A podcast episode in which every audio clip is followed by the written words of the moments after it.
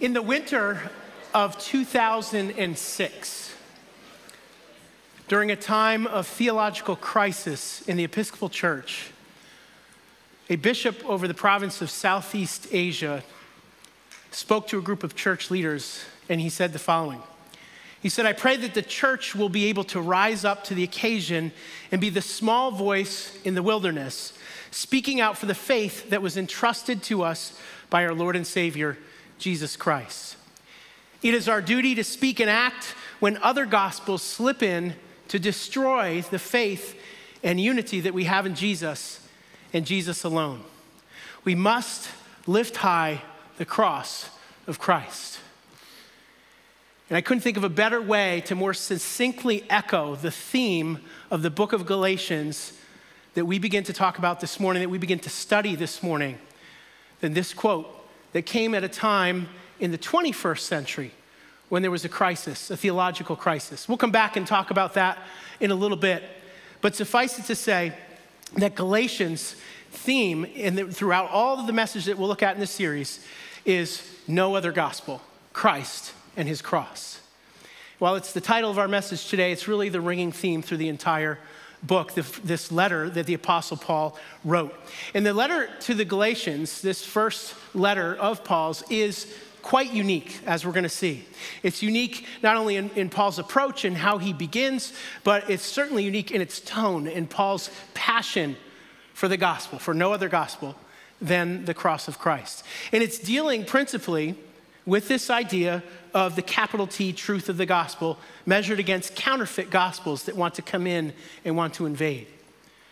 I was talking with our caring pastor, Jason Wallace, about this series a couple of months ago and what was coming, and he reminded me of the job that the Secret Service plays in the United States. The Secret Service was established during the Civil War to deal with a counterfeiting issue of American currency. And the method of the Secret Service really hasn't changed since then. The Secret Service's approach to detecting counterfeits is to study intensely and diligently the authentic Federal Reserve note. And by knowing it so well, they're able to recognize counterfeits when measured against it. And so we're going to talk about some false gospels this morning, not just this big denominational thing that happened with the Episcopal Church, but even in our own lives. But we're first going to measure that against the truth of the gospel, the capital T truth. Well, perhaps a, a pop culture quote will help you uh, really kind of bring this to a succinct place, and then we're going to pray. Uh, if you're familiar with the snarky scientist from the Jurassic Park movies, Dr. Ian Malcolm, played by Jeff Goldblum. There's a great line in the first Jurassic Park movie where there's a discussion going on about the ethics of creating these dinosaurs. And there's some lines about uh, whose version of the truth is applied to the ethics that are happening. And Goldblum's character, Ian Malcolm, says this There are no versions of the truth, right? There's only the truth and falsehood. And I think the Apostle Paul, if he were to watch Jurassic Park, would amen that line where the gospel is concerned. So let's pray, and then we'll look at Galatians 1.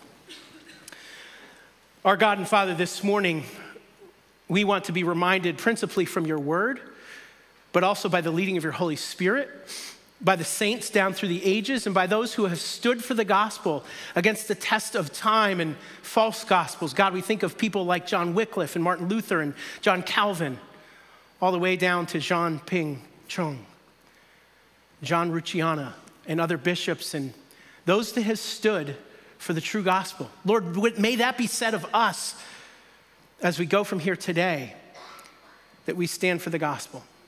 We pray in Jesus' name. Amen. We're going to look at three things this morning. Uh, we'll start with the essence of the gospel, then we'll look at the perversion of the gospel, and finally, our, and I would say my, obligation to the gospel. Let's look at the first couple verses of Galatians chapter 1. Paul begins, he says, Paul, an apostle, not from men or by man, but by Jesus Christ and God the Father, who raised him from the dead, and all the brothers who are with me, to the churches of Galatia. And Paul begins, Paul is the author of Galatians. He begins by stating his apostleship, that it is from God, not from man. Now, we're going to kind of punt on defining the idea of apostle and, and what is an apostle and how is Paul called for as an apostle? What does that mean today? Because Paul expounds on that in the next section, and Zach's going to cover that next week. But suffice it to say that Paul's defense of his apostleship here in the very first verse was in the interest of defending the message of the gospel itself, not himself. This wasn't ego. In other words, he's saying, just so you know, I'm an apostle from God, and so I can speak to and even correct doctrinal or, or teaching issues where the gospel of Jesus Christ is concerned. Well, what about his audience? He opens with this line to the churches of Galatia. And this is unique amongst Paul's letters. Pretty much all the rest of Paul's letters are to a particular church in a particular city to the church in Colossae, to the church in Thessalonica, to the church in Philippi. But here he says, to the churches of Galatia. And these were churches that Paul had planted in his first missionary journey. And for those of you note takers, you can read about that in Acts 13 and 14 at Antioch, Iconium, Lystra, and, and in Derbe. And Paul actually goes back to those churches a second time in his second missionary journey. It's likely that he writes Galatians kind of right between there, somewhere around AD 50, because of the issues that we're going to read about over the next several weeks.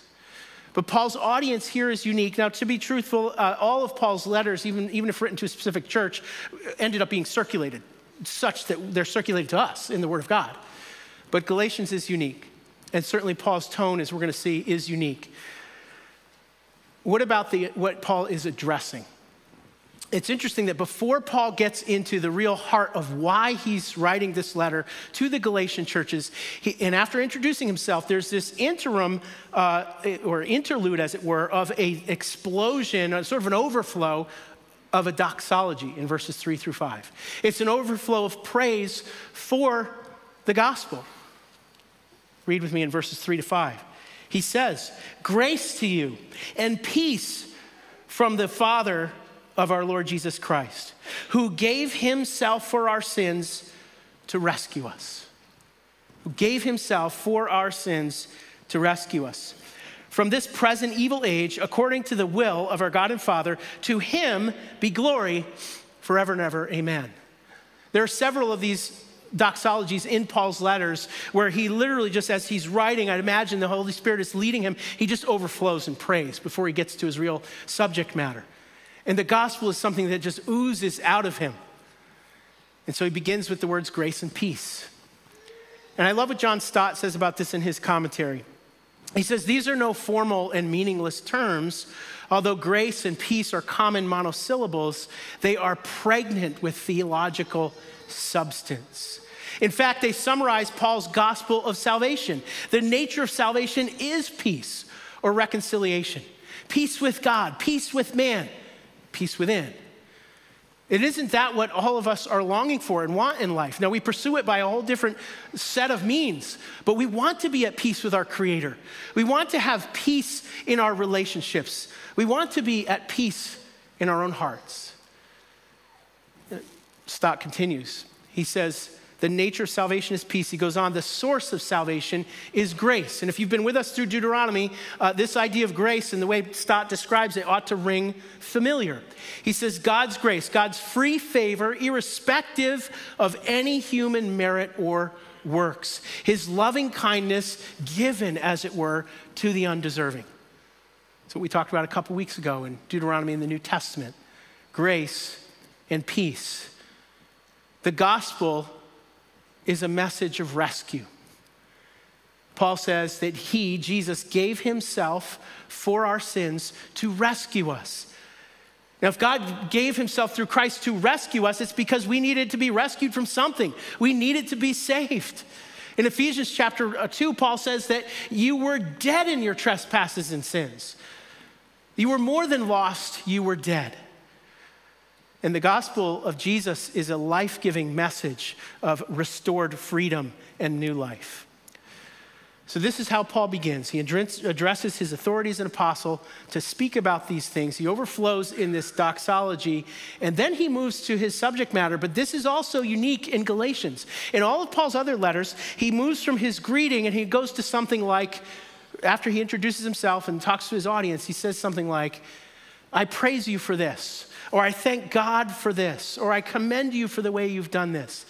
not Galatians. Listen to how he begins. We're in verse 6, his letter to the Galatians. He says, I am amazed that you are so quickly turning away from him who called you by the grace of Christ and are turning to a different gospel. Not that there is another gospel, but there are some who are troubling you and want to distort the gospel of Christ. So Paul moves from the essence of the gospel captured in that doxology, and we'll look at that in more detail, but now he's talking about the perversion of the gospel. And, and note what he says. He says that you have turned from him, not turned from a system of belief or an ideology, but I'm surprised that you have turned from him. And then he references some others who have come in and caused confusion. Now, we won't spend really any time on that this morning. But what was happening in the Galatian churches is that Gentile believers were coming to faith in Jesus.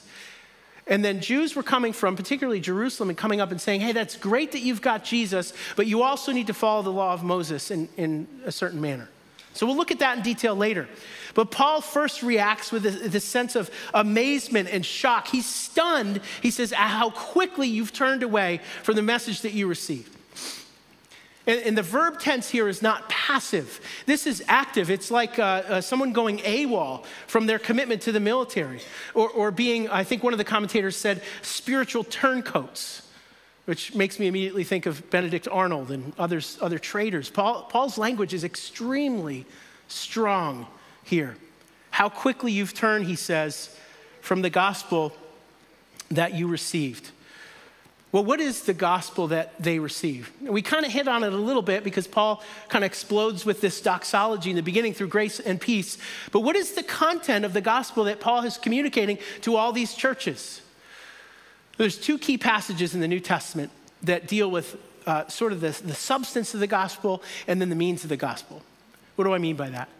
Well, the substance of the gospel is what is the, the, uh, the essence, the substance, what is the gospel message? And then on its own, that's just information, right? It's facts. And we'll look at that in detail in a moment. But what is the means of the gospel being transformative in the life of an individual? How does that become appropriated into my life? Well, let's look at two passages. The first is in 1 Corinthians chapter 15.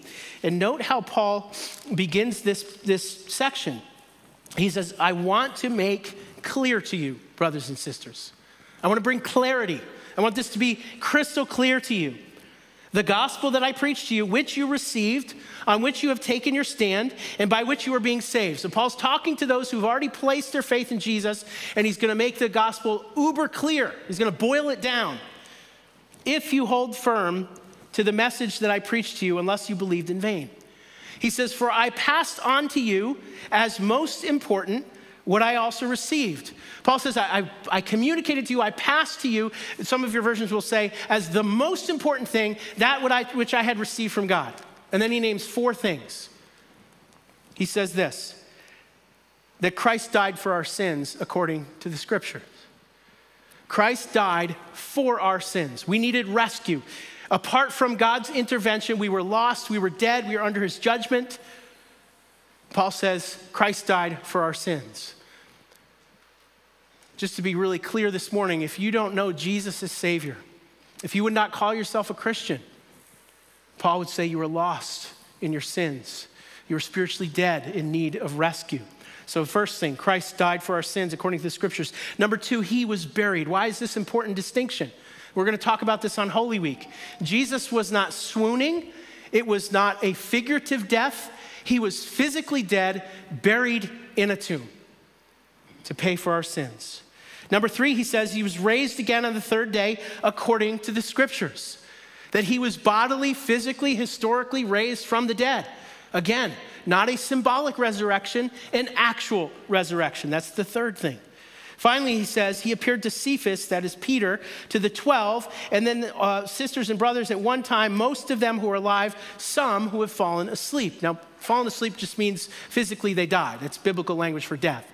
What Paul says is that Jesus died for our sins, he was buried, he rose again, and he was seen by a whole bunch of people. And Paul adds this really important detail. He says, many of whom are still alive at the time that this was written. In other words, if you don't believe me, go talk to somebody who saw him.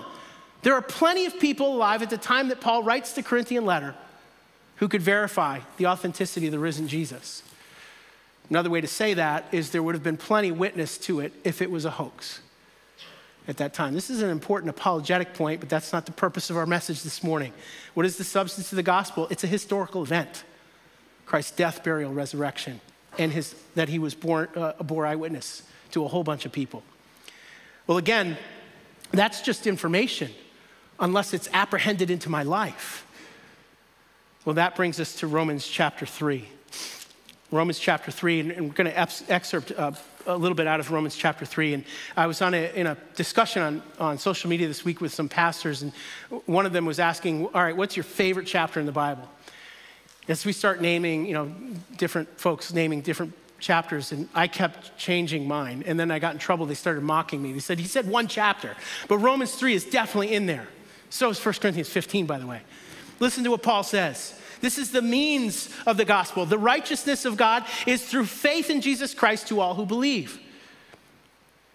For all have sinned and fall short of the glory of God. They are justified freely by his grace. There's that word again. Through the redemption that is in Christ Jesus. God presented Jesus as an atoning sacrifice in his blood.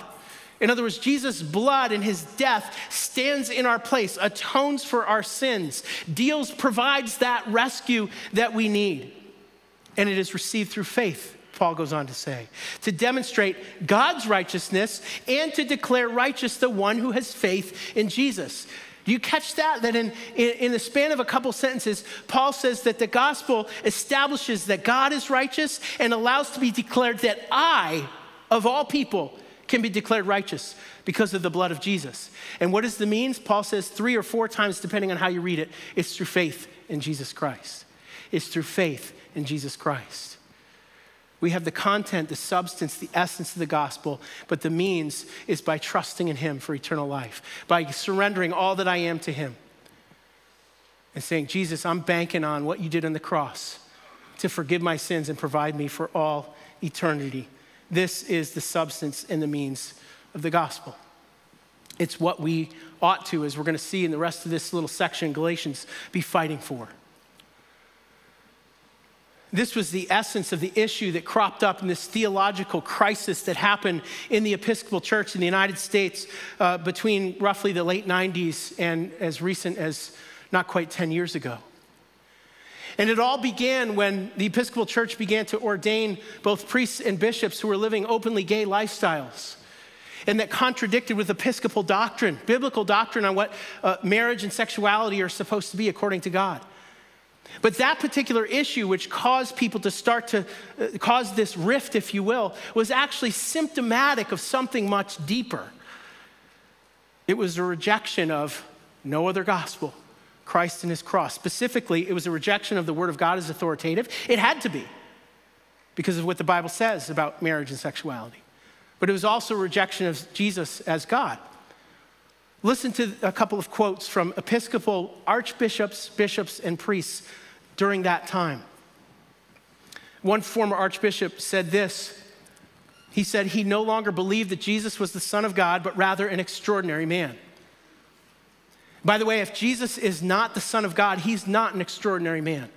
He's kind of a twisted person. C.S. Lewis makes this case at length. He's not right if he isn't the Son of God. In 2002, there was a confirmation of a new archbishop over the District of Washington, D.C. And at the time, the Episcopal Church ordained this archbishop. He was, they knew that he publicly rejected the Christian faith. I mean, it almost, to even say that, the bishop over the Church of Christ, the Episcopalian denomination, who denied the Christian faith. And at his inaugural sermon, he said this. He said, The Easter story of resurrection, which defines the core of Christian theology, is at best conjecture. He, he went on in his sermon to say that the resurrection accounts in the Gospels were confusing and contradictory. He didn't know his Bible, by the way. Or how about this, this quote? During, uh, or this fact, during the uh, convention of bishops in 2003, a, a group of bishops voted to reject a resolution which reaffirmed Holy Scripture as authoritative, foundationally authoritative for the church. They shot down a resolution to reestablish that the Bible was the authority for the church, for doctrine, and for teaching. They went so far as to say that the Holy Spirit, listen, the Holy Spirit was presently leading the church to contradict the words of the gospel. The Episcopal Church had a crisis. Uh, there are more quotes, I won't, I won't read all of them. And here's the beautiful thing that the Lord did God, in that season, raised up archbishops from Africa and from Asia who said no. This is one quote we read from this gentleman earlier, Yong Ping Chung, who said this Without apology, he said, we stand firm on the authority of the Bible for salva- and salvation in Jesus alone. We acknowledge that we are sinners and we fall short of the glory of God. However, we know that the Holy Spirit is given to us to help us to claim the victory that Jesus and Jesus alone has won for us on the cross. We want to say with Paul, For me to live is Christ, to die is gain. Now, here's why this is important, folks. What we're reading in Galatians is not just something that Paul was dealing with in the first century as the gospel began to take root in other parts of the world. It's not just something that the reformers like Martin Luther and John Calvin confronted, even confronting the Holy Roman Empire itself. This happened in the 21st century, and folks, this happened here in Groton right here at Bishop Seabury Church in Groton. Bishop Seabury, who was the first ordained Anglican priest in the entire colonial US. And at Bishop Seabury Church, the rector of that church, his vestry, and several church members stood up and said no. And they lost their building and they lost hundreds of thousands of dollars standing up for the gospel of Jesus Christ. Amen. Amen. We have people in this church who were there. I spoke with them this week. I actually spoke to the, the priest, the retired priest from that church, just to get his perspective. But here's the beautiful thing that God did is he raised up these African and Asian archbishops. And what they did is they literally covertly ordained bishops to the United States. They formed what was called the Anglican Mission to America, and they ordained new Anglican bishops and sent them to the United States as missionaries, Americans. And Yong Ping Chung said this He said, We are so grateful that God sent missionaries centuries ago to bring the gospel to us. But now we're sending missionaries back to America to bring the gospel back to them. And so was born the, America, the Anglican mission to America. Uh, so much so that if you're familiar with Bishop Seabury Church in this community, it's under the jurisdiction of a Nigerian archbishop to this day. This what we're studying in Galatians as we go through this book, no other gospel, Christ and his cross. Let's, before you look down on the Episcopal Church, let's acknowledge that can happen in any church when we move away from the centrality of the gospel. Well, you might say, well, you know, th- these ideas, are, that's great, but that's, you know, big denominations and global events and priests and so on and so forth. Well, let's consider some false gospels in our own lives this morning. I want to walk us through four of them, and there are others. I'm sure you'll think of some as, as, I'm talking here this morning. But these are false gospels that, let me define it this way anything that becomes in my life the thing that I'm trusting in as Savior to save me or give me security and hope and, and so on and so forth. And it's very easy for these things to creep in. And I will tell you, as, as one preacher said, there isn't a word that is preached to our people that God doesn't first preach to us, or ought not to be anyway. And I've wrestled with each one of these, a couple of them in particular. So let's start with the first one it's the gospel of legalism. The false gospel of legalism. This false gospel puts obedience to the law or a set of rules, either biblical rules or just self subscribed rules, in the place of Savior. And it appeals to us because of our desire to be in control and we like to be able to measure outcomes. Right? If I can look at the list and I've checked the list, then I feel good about my religious standing. But this is a gospel that can never deliver because the list is never complete. There's, we're always compelled to add new rules, and it's a, a list that disappoints because, in our guts, if we're honest, we know we haven't fully obeyed. Or did I obey with the right spirit? And we're left with less security than we thought we would have. Biblically, the biblical idea is not legalism, it's discernment. It's a dependent uh, uh, fluid, active relationship with the living, of, living God through His Word. This gospel of legalism, well, let's just put it this way the gospel of Jesus is better because Jesus fulfills the law, Jesus perfectly obeys. And we rest, we rest in His obedience, in His perfection. I don't have to strive because He obeyed perfectly for me. This is a false gospel that I've struggled with at different times in my life, particularly when I was younger.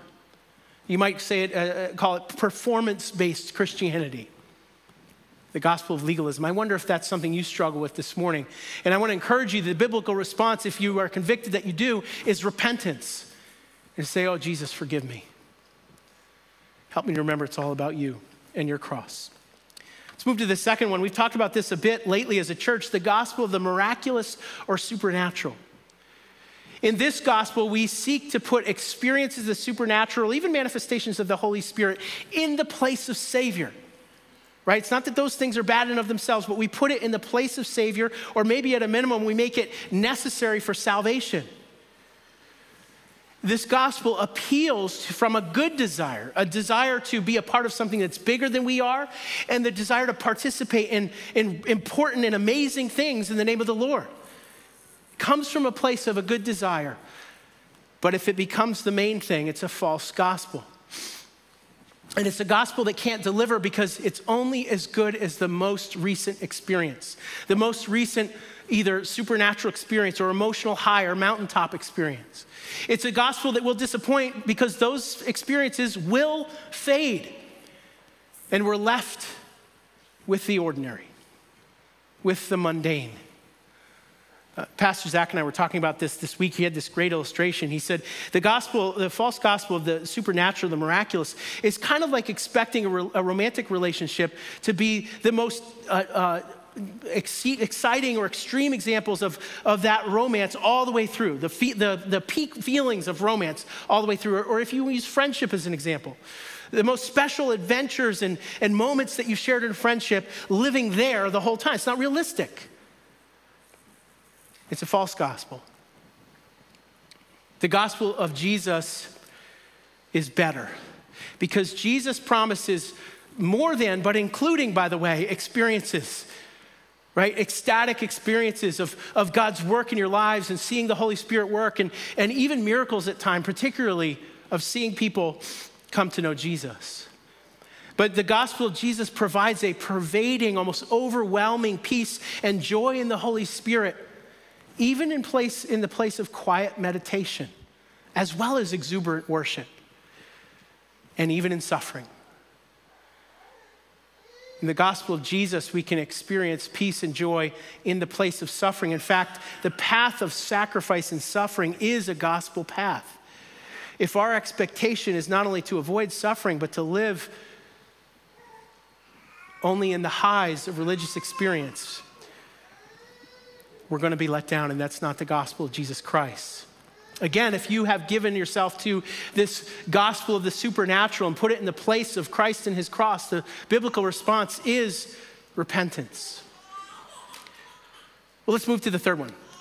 We talked about this one a little bit in the fall. It's the gospel of personal or sexual identity. And this false gospel puts my expression of my feelings and my impulses and my own sense of identity in the place of Savior. I, I function literally like my own little God. Small g, by the way.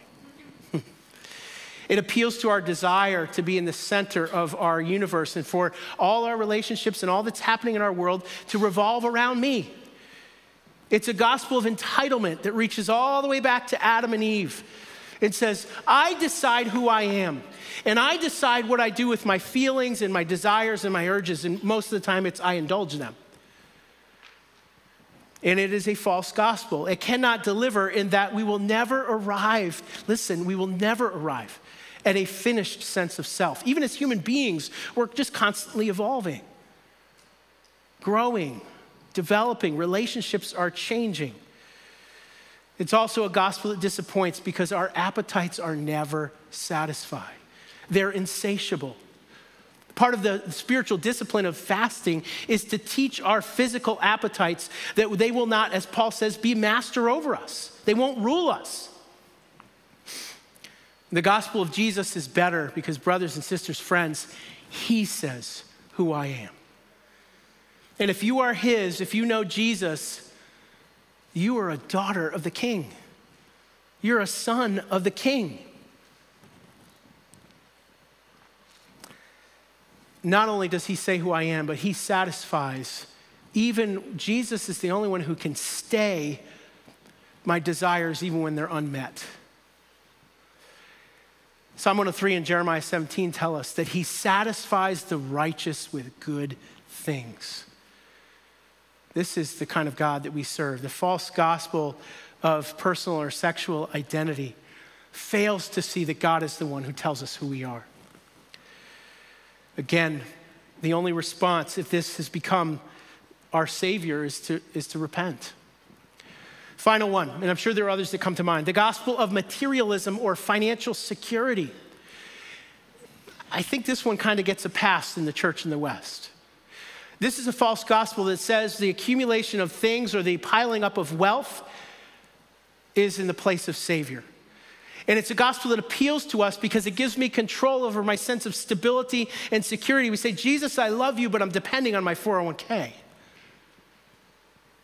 It's a false gospel. It can't deliver. It disappoints for two reasons. One, we will never have enough. We'll never be at a place where we say, ah, I'm good. And two, the Bible teaches that our relationship with money is an inverse relationship. The more that we hoard it, the more we keep it to ourselves, the less generous we are, the less secure we are, the more unstable we become, the more isolated we become. The gospel of Jesus is better because we find delight, the Bible teaches, in giving ourselves away through even financial generosity, even to the point of sacrifice, because that's what Jesus did for us. Paul the Apostle said that he who was rich for our sakes became poor that we might become rich. And Paul is talking metaphorically in spiritual terms in a passage where he's exhorting the church to give financially. It's an inverse relationship. We've said during our capital campaign, God's math does not work. You can't outgive him. Some of us, and at times I fall prey to this one too, swallow the false gospel of financial security. The only response is repentance. You see, any false teaching, whether it be some major event in a denomination or a, an entire church, or the false gospels that whisper to my heart, are ultimately something that's insidious and seeks to pull me away from the Lord Jesus Christ. John Rucyahana, one of the African bishops, actually the first African bishop to uh, have jurisdiction over an American bishop in Little Rock, Arkansas during the Episcopal crisis, said this Always remember that false teaching has a purpose. It is the devil himself tormenting the church. He distorts the Bible. He confuses Christians. He stirs up division among us so that we become inefficient or ineffective in our mission to preach the gospel to the lost. Therefore, we must oppose heretics immediately. And the first heretic I must oppose, brothers and sisters, is me. He goes on and he says this The Apostle Paul said he did not yield in subjection to them for even an hour. We must never waste time. We must stop them, recover the church, preach the Bible, and get back into mission. Now, if you think Bishop Rucyahana's words are harsh, listen to the last two verses in our section this morning, where Paul says in verse 8, But even if we or an angel from, he- from heaven should preach to you a gospel contrary to what we have preached to you, a curse be on him. As we have said before, I now say again if anyone is preaching to you a gospel contrary to what you received, a curse be on him. You'll note in the notes, I, I put this down, is that Paul is two times the harsh in talking about our obligation to the gospel. There is no apology for, for confronting false gospels, first in my own life, but then as a church. It's what we should be about. So, as Paul comes to the end of his life, he writes to his young protege Timothy, and he says this Timothy, the time will come when people will not tolerate sound doctrine or teaching, but according to their own desires, they will multiply teachers for themselves because they have an itch to hear what they want to hear. And I will confess to you that there are times that I want to hear what I want to hear. I don't want the conviction of God's word in my life around some false gospel. Sometimes the path of walking what Jesus has called us to is hard, but that's no excuse. And so, two applications for us as we wrap things up this morning. The first is this to those who are Christians in the room, those who name the name of Jesus and call themselves Christians, we must contend for the gospel. In writing the letter of Jude, he says this near the beginning. He says, Dear friends, although I was eager to write to you about the salvation that we share, I found it necessary to write, appealing to you to contend for the faith that was delivered to the saints once for all. I'm going to invite Johnny out, and we're going to sing his final song in a couple minutes. But I want to leave you with this idea as believers that we contend for the gospel. And that starts with asking ourselves, asking the Holy Spirit, are there false gospels in my life that I have bought into, that I need to repent from? And we want to offer you a time this morning to just come forward and, and receive prayer for that. Second group of people I want to talk to by way of application is this are, are those who don't know Jesus. Perhaps this morning you say, I'm not a Christian. I've not trusted in Jesus. And I would say to you, each of us, each of you, each of us must respond to the gospel of Jesus Christ, the true gospel. The Bible teaches that once you have heard the gospel of Jesus Christ, you're responsible to respond to it. You've heard it this morning. Christ died for your sins to rescue you. But it's also much more of an invitation. Jesus says in Mark chapter 1, the time is fulfilled and the kingdom of God has come near, speaking of his own coming. Repent and believe the good news, Jesus says. Repentance means simply to turn away from doing things my way and trying to make it on my own to say, Jesus, I receive what you did for me on the cross. I want to walk with you. Some of you have never done that. We want to invite you to do that this morning. If you're online, you can interact with our mediator online and tell them, I need to receive Jesus as my Savior this morning. Paul says in Acts 16, believe in the Lord Jesus Christ and you will be saved, you and your household. That means anybody who believes is saved by calling on the name of Jesus and trusting in him. Have you believed the capital T, T truth of the gospel? So we're going to sing three simple verses this morning. And I'm going to invite you to come for a time of prayer for one of those two things and one other. One, if you've never received Christ as Savior, want to encourage you to come down. We're going to have some elders and other leaders here to pray with you. Two, if you say, you know what? I've bought into a gospel of false identity or legalism or financial security. I need to repent from that. We encourage you to come and receive prayer this morning. Or maybe you just had a lousy week. Maybe it's something in a relationship or an illness you're facing, and you just need prayer. One of the things that's been heavy on my heart this last few weeks is that as a church, I feel that we need to grow in the ministry of prayer. And so from time to time, we're just going to open up the front and we're just going to pray for each other and pray with each other as the family of God's people. So Johnny's going to lead us. Once he starts singing, come on down front. There'll be some folks here to pray with you. And then we'll conclude. Johnny?